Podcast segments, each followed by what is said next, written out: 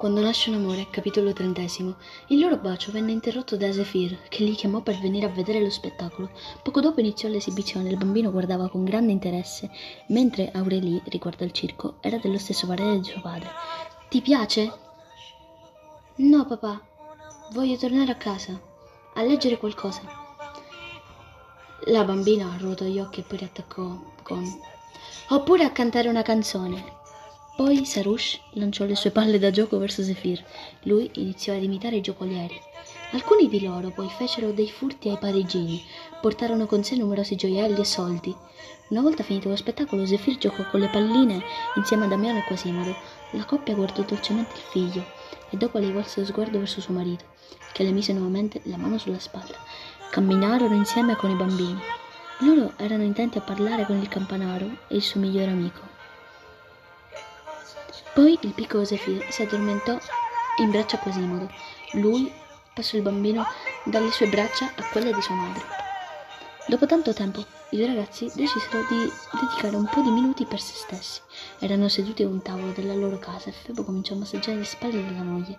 Nel frattempo sorrideva compiaciuta, mentre suo marito le dedicava attenzioni. Poi gli diede un bacio su una guancia. La zingara si alzò in piedi per baciarlo.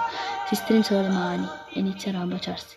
Esmeralda, sei dolcissima, anche tu.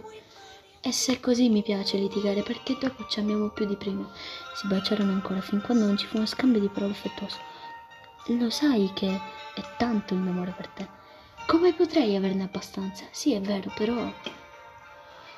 Lo temevo, perché io a volte ti stanco. Non mi stanchi mai. Ti amo, Febo. Anche io, mon amore.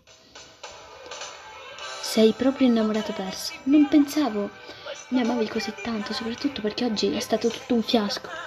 Non credo sia stato un fiasco. Non si è girato nessuno.